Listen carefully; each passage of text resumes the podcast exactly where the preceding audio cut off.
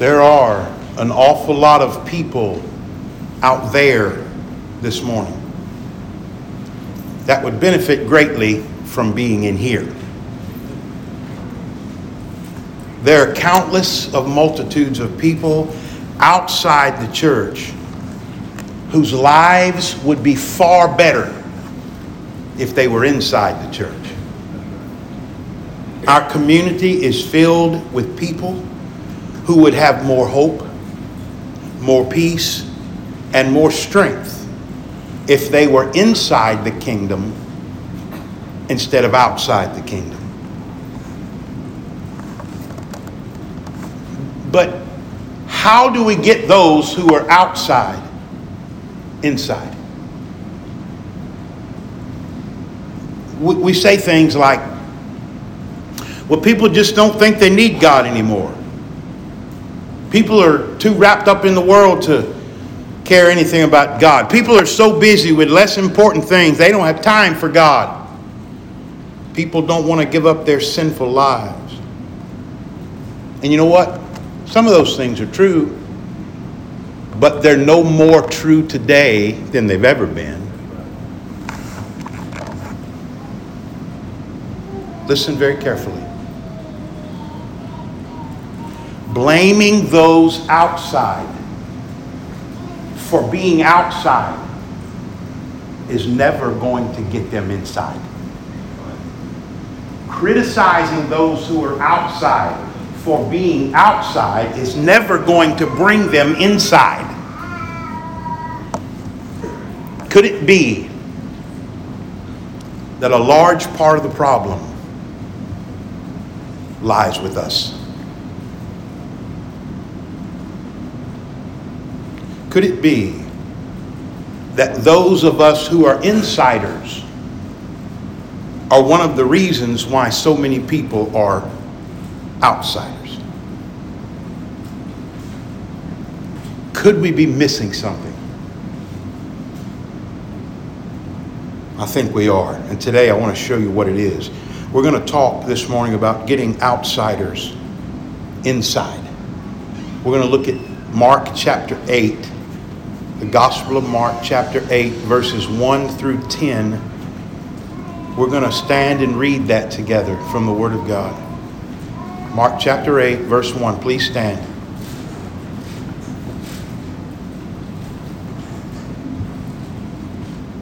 In those days, the multitude being very great, and having nothing to eat, Jesus called his disciples unto him and saith unto them, I have compassion on the multitude, because they have now been with me three days and have nothing to eat. And if I send them away fasting to their own houses, they will faint by the way, for divers of them came from far. And his disciples answered him, From whence can a man satisfy these men with bread here in the wilderness? And he asked them, How many loaves have ye? And they said, Seven. And he commanded the people to sit down on the ground, and he took the seven loaves and gave thanks and brake and gave to his disciples to set before them, and they did set them before the people. And they had a few, few small fishes, and he blessed and commanded to set them also before them. So they did eat and were filled, and they took up of the broken meat that was left seven baskets, and they that had eaten were about four thousand and he sent them away. And straightway he entered into a ship with his disciples and came into the parts of Dalmanutha. Let's pray. Oh God, open to us your word and open us to your word. In Jesus' name, amen. You can be seated.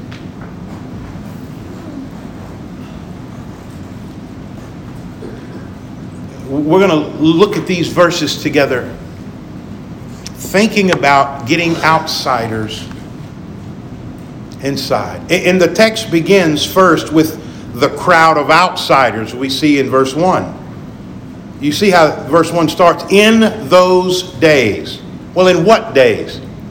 Well, if you back up to verse 31 of the previous chapter, chapter 7, He's talking about the days when Jesus and his disciples were in the region of the Decapolis.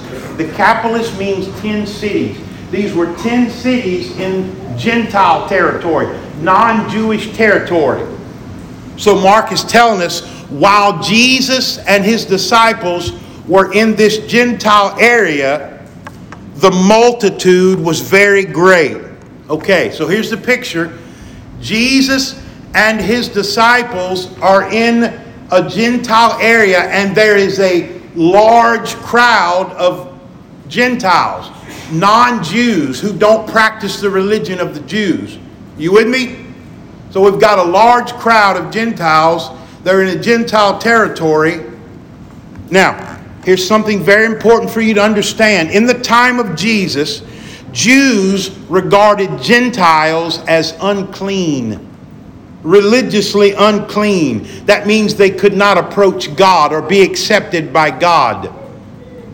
Now, it was even considered unlawful to have friendly conversation with the Gentile if you were a Jewish person. The Jews considered the Gentiles enemies of God, enemies of God's people. If a Jew had a child with a Gentile, even if they were married, the child was still considered illegitimate because it was only partly Jewish. One writer described the Jewish attitude toward Gentiles like this it's the most extreme aversion, scorn, and hatred. Jews did not like Gentiles. Now, it is true the Gentiles of Jesus' day were pagans. They worshiped false gods. They lived ungodly lives. They were outside of the kingdom of God. That's true. But because of that, the Jews wouldn't have anything to do with them. They held them at arm's length. They looked down on them. And we do that too. We're, we're really quick to criticize those who are outside the church. We are really quick to pass judgment on those who live in immorality and sin. We hold them at arm's length. We point the finger at them and distance ourselves from them as if that's the Christian thing to do.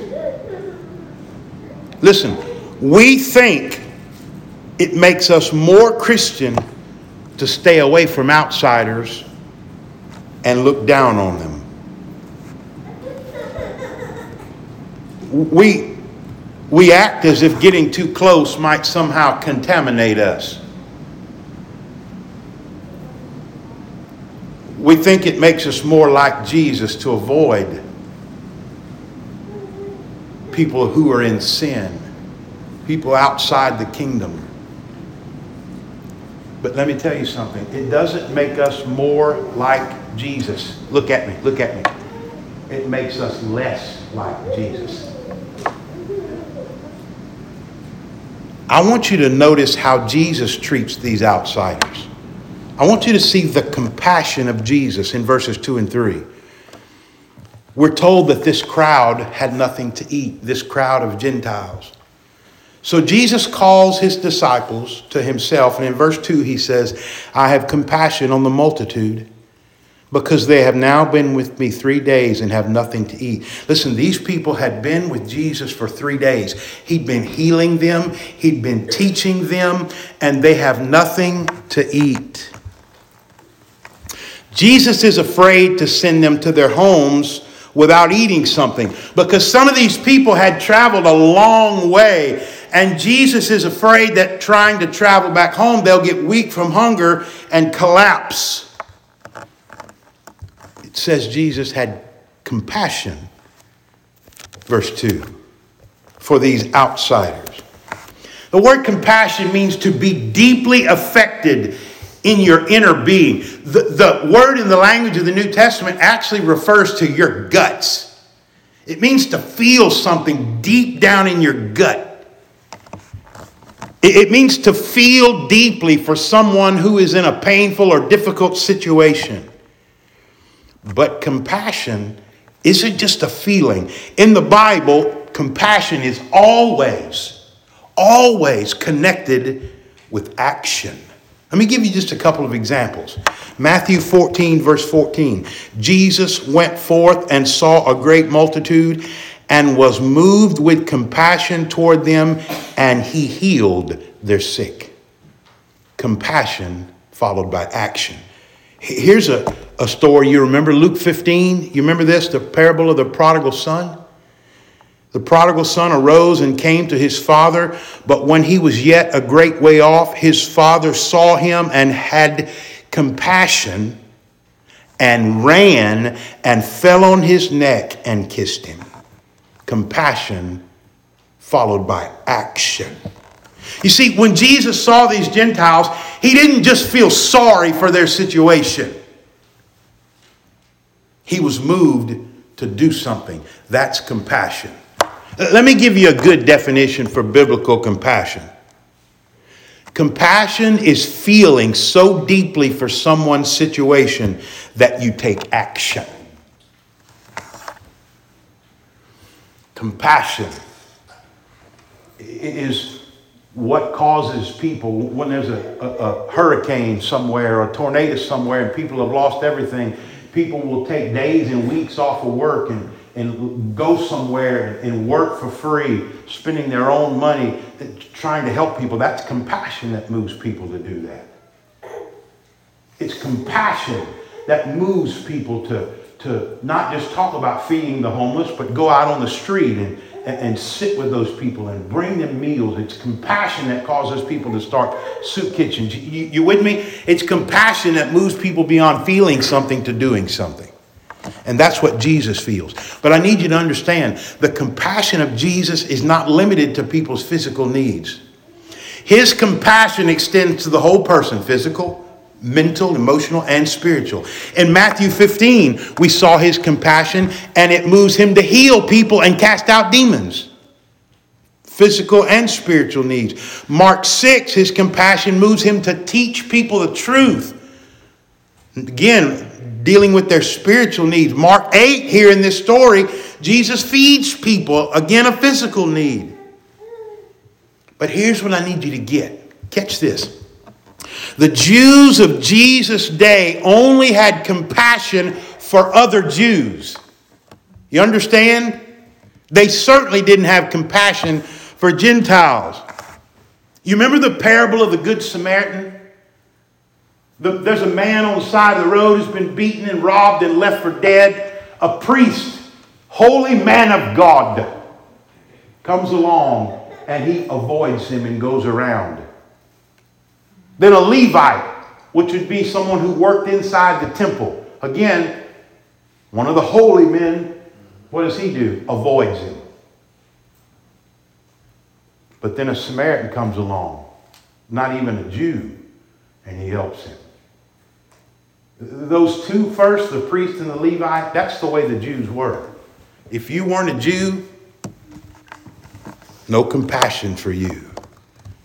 Let me say it like this they had compassion for insiders, but not outsiders. Not only did the Jews not expect Jesus to show compassion to the Gentiles, they would have frowned on it. Here's what they didn't understand. And this is what you and I need to understand. Jesus came so outsiders might become insiders. You get it? They didn't understand that. Jesus came for outsiders to become insiders. And that starts for Jesus with showing them compassion. Let me tell you something. Jesus did not reach these Gentiles by holding them at arm's length.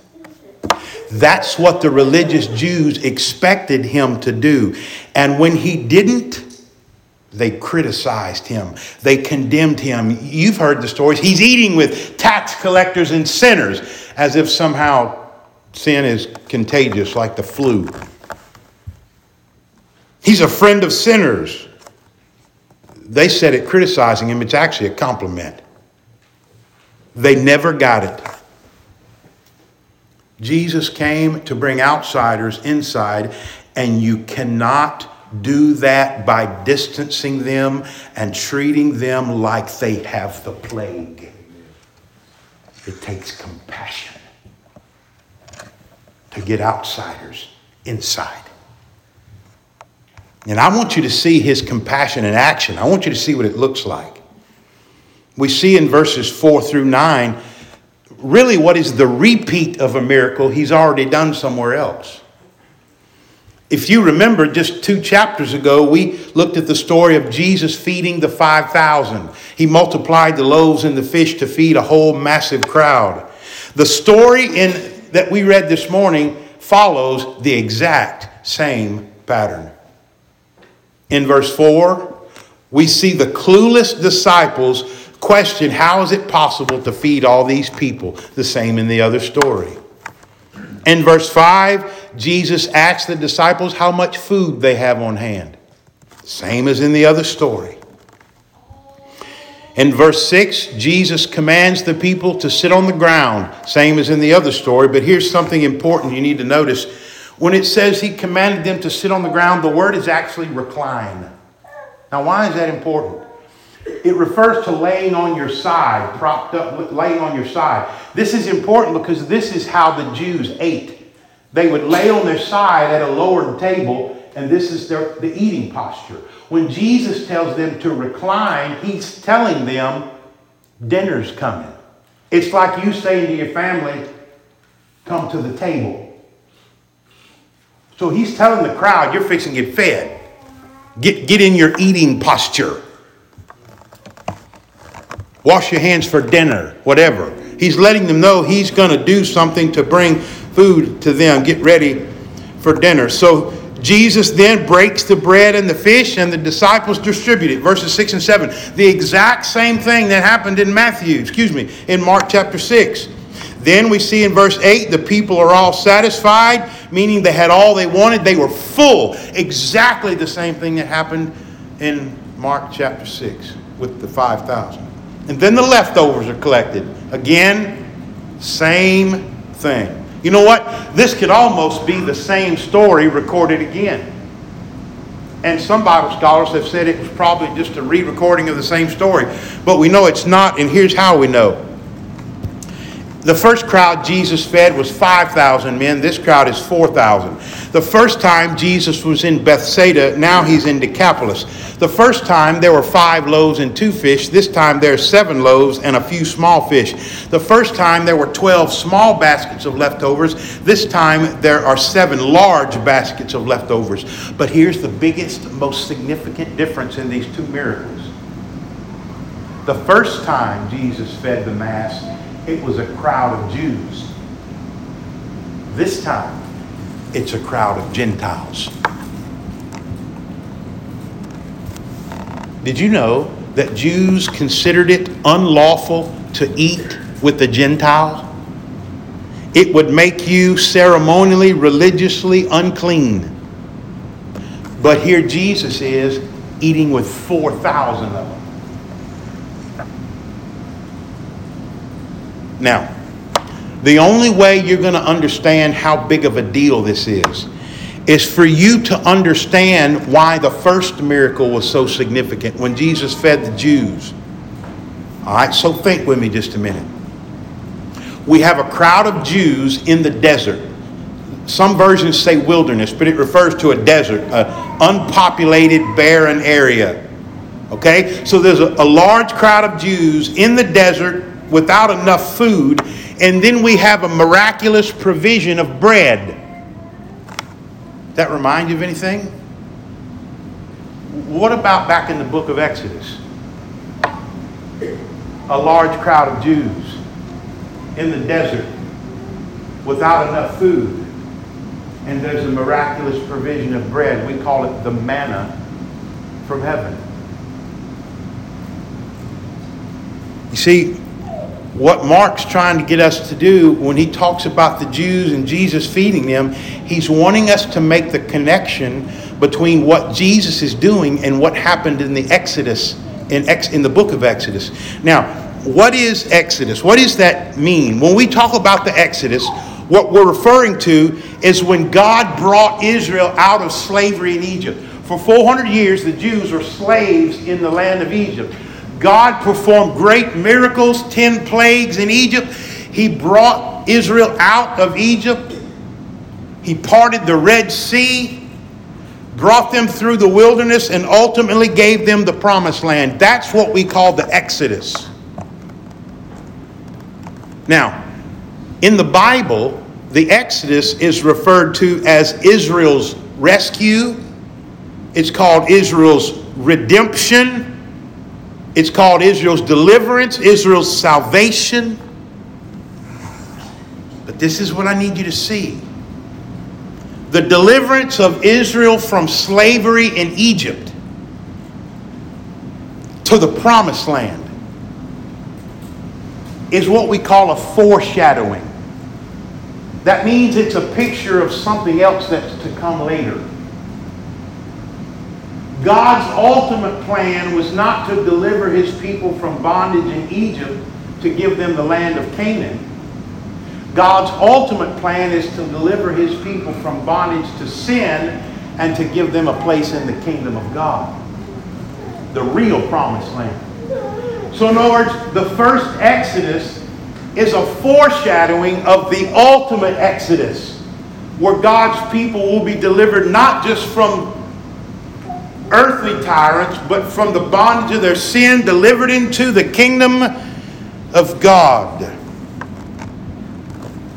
The ultimate rescue, the ultimate redemption, the ultimate salvation God plans for His people is to deliver them from slavery to sin into His eternal kingdom. Now, I don't have time to develop this in depth, but the book of Hebrews makes this connection very clear.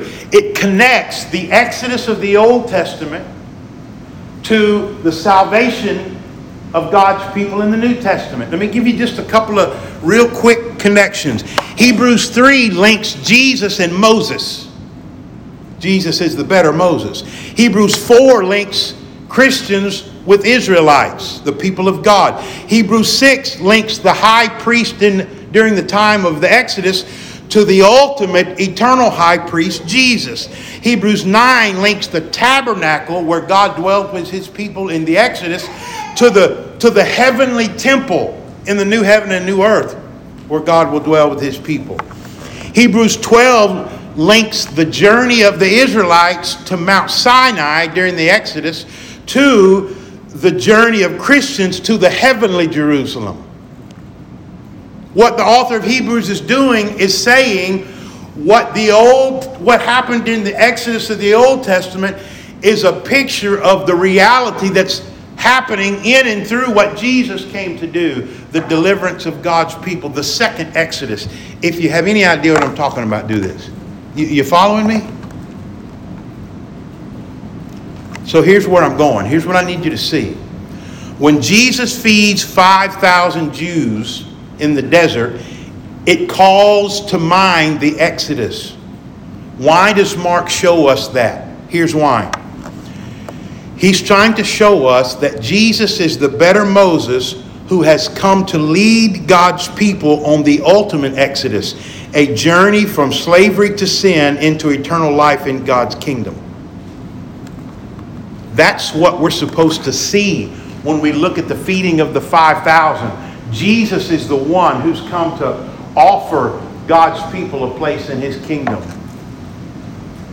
In John chapter 6, the same story is recorded in John, Jesus feeding the 5,000 Jews. But listen to what Jesus said to those Jews on the very next morning. For the bread of God is that which comes down out of heaven and gives life to the world.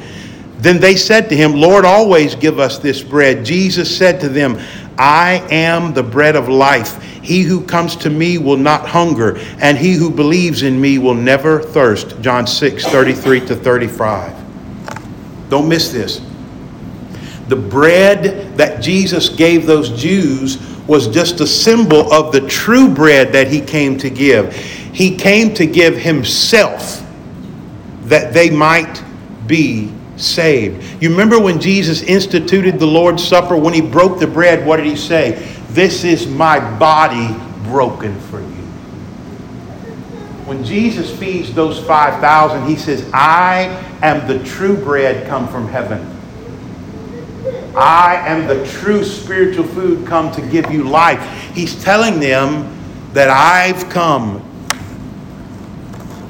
to deliver God's people from bondage to give them a place in the kingdom of God.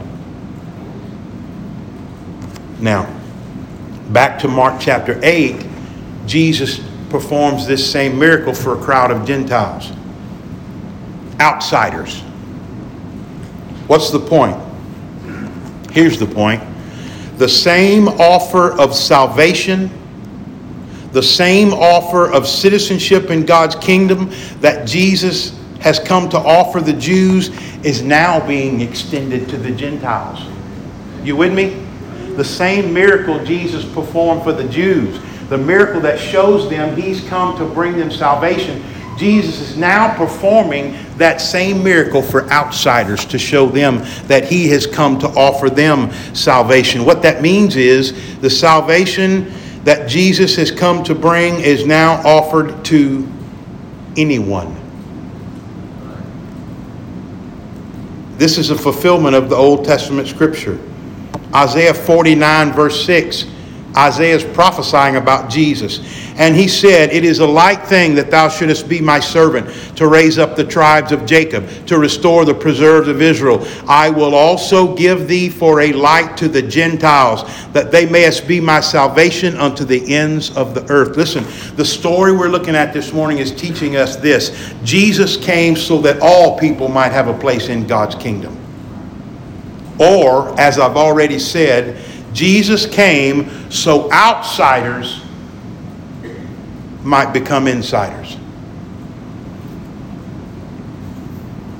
Don't you miss what that means. It means all of those people you avoid,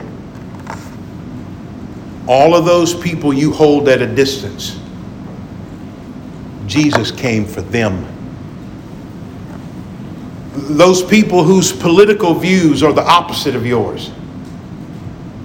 Jesus came for them. Those people who have morals and values that are the opposite of yours, Jesus came for them.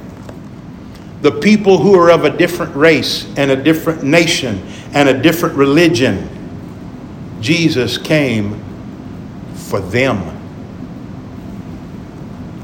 those people who don't look like you, those people who don't live like you, those people who don't think like you. Jesus came for them. Oh, they may be outside God's kingdom, but Jesus came to bring them inside. And never forget this you used to be an outsider. There was a time in your life when you were outside the kingdom of God, without God and without hope. But thank God Jesus came so that outsiders might become insiders. Now, church, I need you to make sure you understand the implications of that for us. For those of us who call ourselves Christians and say we're part of His church, what's the implications? Well, if, if it was Jesus' mission to bring outsiders inside, then it should be our mission as well. Right? The only way we're ever going to be successful to do that is to start where Jesus started. Listen to me. The starting point for reaching those outside the church is compassion getting outsiders inside begins with compassion. If you only remember one thing I say today, you remember that. Tattoo it on your forehead. Getting outsiders inside begins with compassion. Now, remember what I told you compassion is.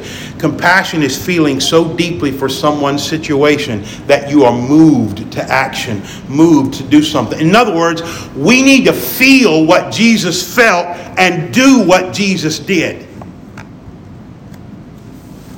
We need to have genuine concern for the physical, mental, and spiritual well being of those who are outside of the church and those who are outside of God's kingdom.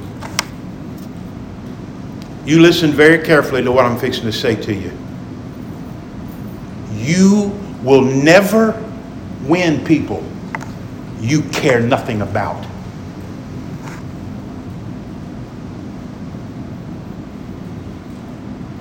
You cannot alienate and avoid people you're trying to reach. That doesn't even make good sense.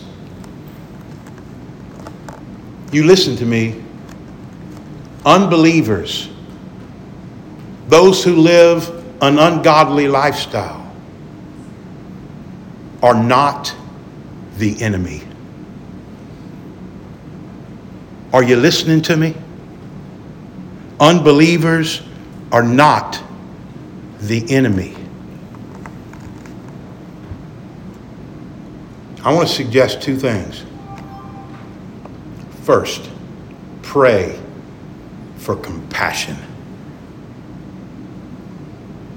Pray that God would give you a heart that feels deeply for people who are outside the church, people who are outside the kingdom.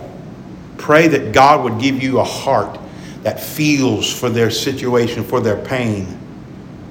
Pray that God would open your eyes to see their physical, mental, and spiritual needs. And pray that God would replace your critical spirit with a compassionate spirit. Pray that God would turn that pointing finger into an outstretched hand. You with me? That's what you need to be praying. Pray that God would move you to action and that leads me to my second suggestion. First, you ought to pray for compassion. Secondly, you ought to practice compassion. Look for opportunities to show kindness to those who are outside of the church, outside of the kingdom. And I'm going to tell you what you ought to do. You ought to look for those people that you would normally avoid. You know, next time you're in your Walmart and you see that guy who, who's got so many tattoos, he looks like a Spider-Man comic book. He's got, I mean, he's got so many piercings, he'd make a metal detector 10 miles away go off. His hair is purple, what there is of it. That's who you need to look for, the kind of people you'd normally stay a mile away from. Those homosexuals you know, the ones you normally would avoid, that's who you need to be looking to, to show compassion to. That's the kind of people you ought to look for. That's the kind of people you ought to target. That's the kind of people you ought to be trying to see how you can reach out and be kind to them. Listen, if you know they're struggling financially, give them a gift card to help buy groceries and necessities. If you know they're stressed, offer to keep the kids so they can have a night out. If they're in the hospital, go see them and find out if they have needs you can meet. If they're sick, take them homemade soup and a get well card. Throw them a birthday party on their, on their birthday. There's a million things you can do to show kindness and compassion to people who are outside the church. There's no shortage of needs for people who are looking If you don't see them, you've purposely closed your eyes. Because you're in the habit of avoiding people like that.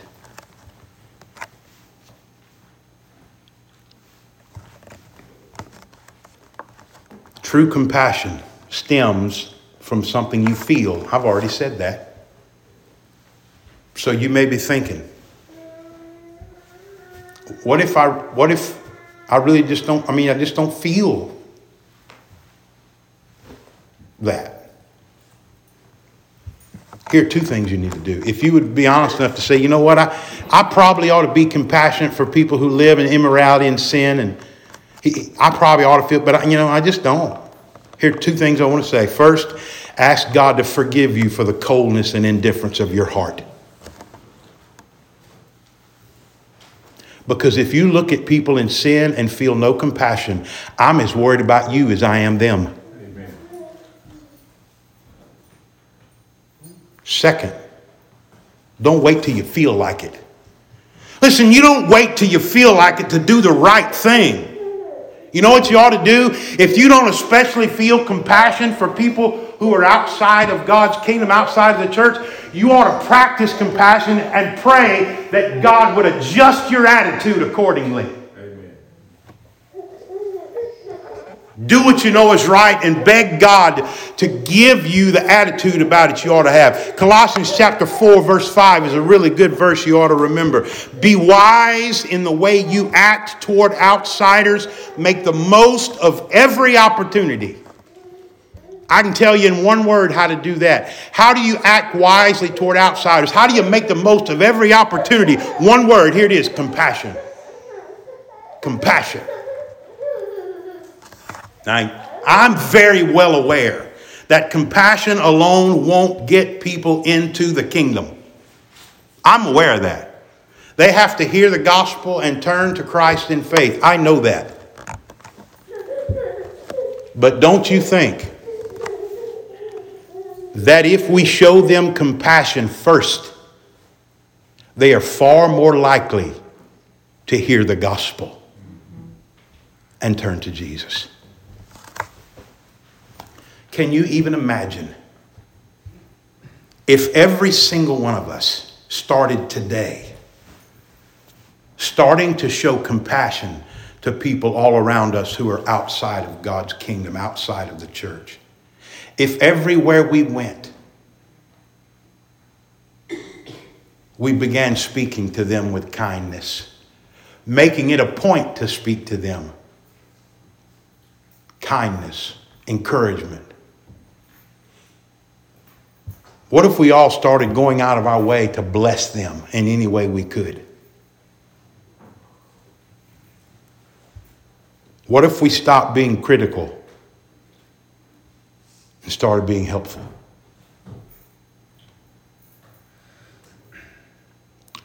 I believe a lot more people would be willing to listen when we talk about Jesus. I believe a lot more people would accept your invitation to church. You are never going to reach people by being indifferent or judgmental. Never. Say, well, I was taught to stay away from sin. Me too. But you listen to what I'm fixing to tell you. I was not taught to stay away from sinners. That's right. Amen. Well, I was taught to stay away from sinners. Well, you were taught wrong. You were just taught wrong because that's not what Jesus did.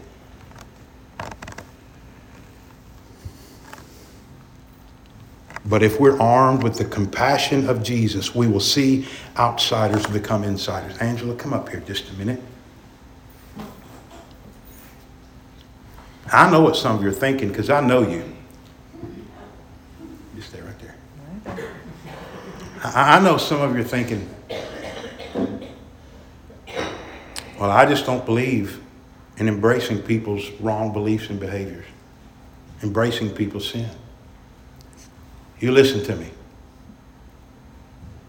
I am not asking you to agree with someone's sinful, immoral lifestyle. I am not asking you to accept their wrong beliefs and wrong behaviors. I am not asking you to compromise your faith. All I'm asking you to do is to stop doing this. Start doing this. That's all I'm asking you to do. Why? Because getting outsiders inside begins with compassion. Let's pray.